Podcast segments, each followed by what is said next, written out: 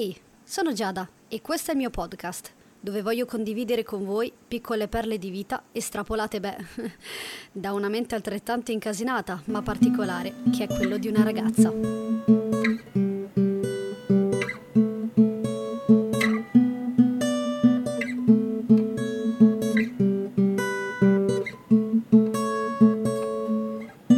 Ben ritrovati tutti quanti. Allora, cominceremo con un argomento che è alla base della nostra quotidianità, insomma, un argomento che ci ritroviamo sotto mano e sott'occhio a ogni ora della giornata. Penso proprio di sì. E questa volta parleremo dei social.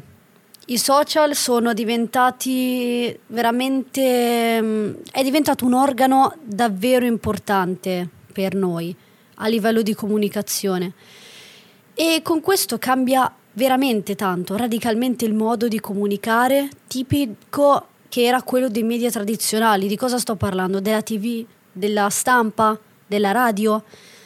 Tutti eh, strumenti che eh, servivano appunto e servono ancora tuttora per comunicare, per infondere notizie, per infondere tante volte cagate, eh, lo devo ammettere. Però molte volte notizie, informazioni, attualità. Serviva proprio per tenersi in costante aggiornamento su quello che accadeva fuori di casa. Però la cosa che accomuna di più i media tradizionali a quello che so- quelli che sono i social, che sono praticamente il futuro dei media tradizionali, l'avanguardia. Eh, l'unica cosa che si accomuna è il fatto che vanno a, mina- a mirare entrambi un pubblico più ampio, sempre più grande, molto di larga scala, grandissimo, ma allo stesso tempo nessuno, perché vanno a raggiungere tante persone e poi magari quella persona in mezzo al nulla, in mezzo alle montagne, non riceve la notizia. Quindi o tutti o nessuno, stessa cosa. E la stessa cosa è che appunto non, i media tradizionali la differenza è che mm, è una strada a senso unico. La TV, la stampa, la radio sono tutte notizie che ti arrivano a te e sei tu che poi dopo ascolti, fai, cioè, e poi morta lì. Invece i social sono uno scambio di informazioni a senso a doppio senso cioè che ti arrivano le informazioni, ma sei anche tu a metterci la voce, a metterci le parole, il testo. Perché con la TV ovviamente eh, guardi e basta. Guardi, mh, mm, ridi, cioè ti intrattieni. Molte volte la, t- la televisione la utilizziamo anche soltanto per mh, mm, avere compagnia a casa da soli, la radio. Più, più che altro è uno strumento di compagnia, cioè è diventato veramente un modo per dire ho qualcosa di sottofondo morta lì. Cioè sta diventando, si sta rimpicciolendo molto questa, questa cosa. E stavolta per i social appunto vivono di interazioni tra persone. Insomma, le discussioni, il dialogo, i video, eh, anche le notizie. Noi viviamo di questo in, all'interno dei social, viviamo di eh, informazioni dove le persone però ci mettono anche loro la voce i commenti sotto i post, questi cioè, rendono le persone più partecipi, anche magari in modo sbagliato, perché comunque, mh, mm, insomma, eh, essendo che dà libertà a tutti di dire la propria, non sempre magari si dice sempre la cosa giusta. Magari dici la cosa giusta e vieni o frainteso oppure ti tartassano. Eh, capita, è così. Di questo parleremo dei pro e dei contro. I pro dei social è che comunque ti tieni in contatto con le persone lontane. Anch'io ho persone o amici che abitano molto lontano da me e ci teniamo in contatto con vabbè, le chat, eh, le foto, le storie. Insomma, è un modo anche per tenersi in contatto anche quando magari eh, cioè, anche quando magari un tempo senza il telefono avevi l'amico di penna e basta, cioè attendevi quella lettera che ti scriveva quella, quella volta e attendevi con impazienza. Invece adesso c'è un contatto un pochino più ravvicinato, Quindi è anche questo uno dei pro, che ci avviciniamo come popolazione tra di noi. Cioè, una persona del sud con una persona del nord, e faccio un esempio molto pratico. Cioè, aiuta molto alla comunicazione vi, per avvicinare. Divulgare le notizie, come ho detto prima, è uno strumento per sapere che dici ok, cosa è successo in quel posto con quelle persone. Ti capita fuori questa notizia, questo post, vai a leggere.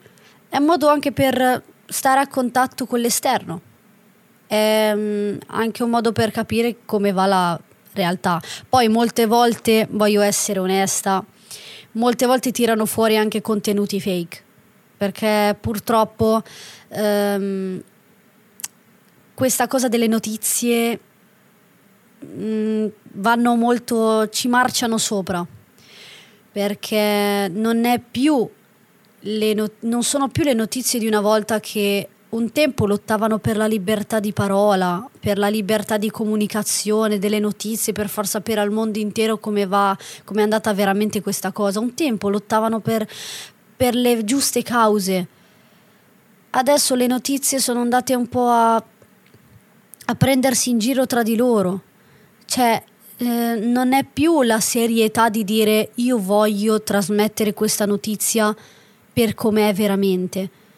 Adesso le rincarano, le trasformano, le modellano, fanno a loro piacimento, tanto alla fine la gente non si va a documentare. Loro pensano sia così Mm, poi alla fine comunque c'è gente che si va a documentare e dice, e dice ma che cavolo stai dicendo? Però purtroppo noi ci, molte volte ci affidiamo soltanto ad, un, ad un'unica fonte, magari sbagliamo in questo. E invece dovremmo, come conosco persone che vanno ad ascoltare più campane,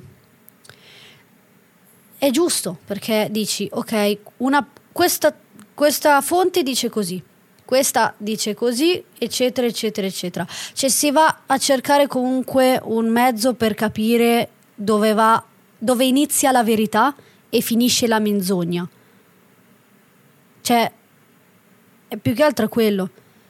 Perché anche le notizie stanno dando il loro contributo anche a scopo di mettere paura. Con questa cosa del coronavirus, ad esempio, non per ritornare sull'argomento, però eh, molte volte hanno cercato di modellare queste notizie, facendole per magari mettere paura tra la gente, per fare in modo che magari noi facciamo determinate cose. È andata così, mm, semplicemente fanno in modo che, che va in un certo modo, vabbè.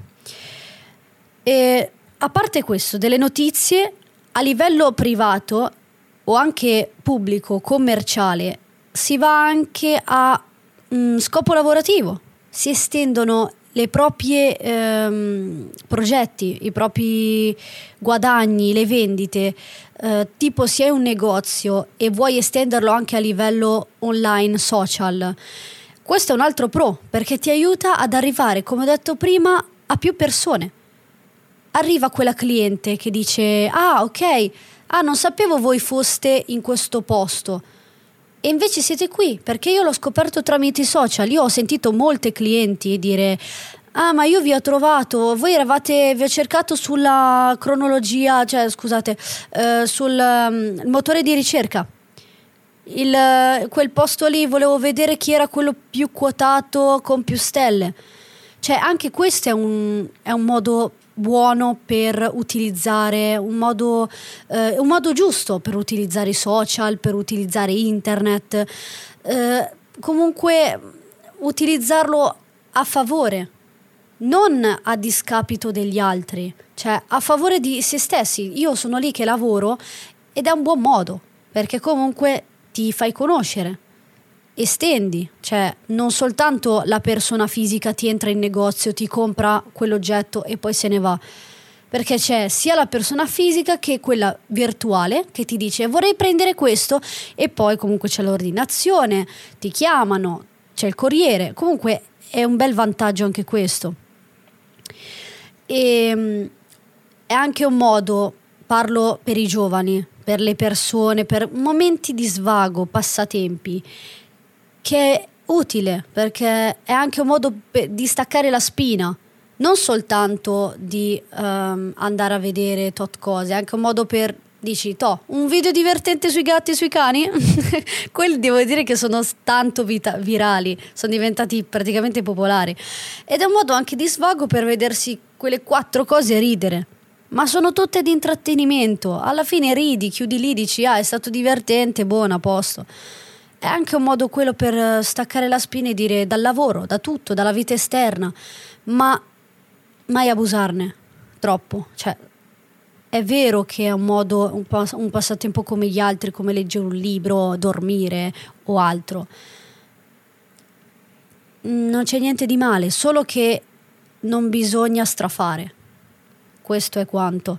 Eh, anche creare fotoricordi, ad esempio, tra amici, le fotografie, le storie, è bello perché comunque ti tagli quella persona, esempio, eh, ti avvicini crei un momento di ricordo che quando la persona va a rivedere quella foto dice ah che bello io sono stato in questo posto con quella. Dai che la rifaccio la rimetto tipo i ricordi dell'anno prima e così così ma a parte questo è un'accumulazione di informazioni perché oltre il fatto che l'informazione e la notizia ti arriva sei anche tu anche a livello scolastico che una volta facevano, eh, sudavano sette camicie per studiare perché c'erano solo i libri, dovevi andarteli a cercare in biblioteca, aprire e stare lì a, a leggere, a leggere, a leggere. Adesso è diventato tutto più smart.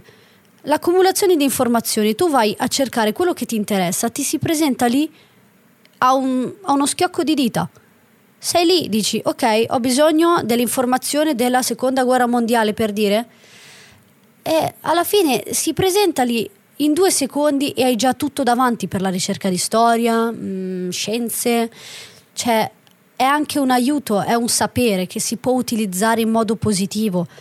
La ricerca, il sapere, l'in- l'interesse di passioni, l'informazione, cioè noi stiamo magari utilizzando anche in modo sbagliato questa, questo strumento, ma ci sono anche molti modi positivi per utilizzarli che sono queste. E io direi che posso concludere qui la parte dei pro. Andremo avanti con i contro il prossimo episodio e lì sì che parlerò di tante cose e di, dell'iceberg. Insomma, andremo più a, più a, fondo di questo iceberg che noi abbiamo visto solo la superficie, ma c'è anche tutto il fondo. Con questo vi ringrazio per essere stati qui con me ci vedremo col prossimo episodio. Ciao a tutti, un bacio, ciao!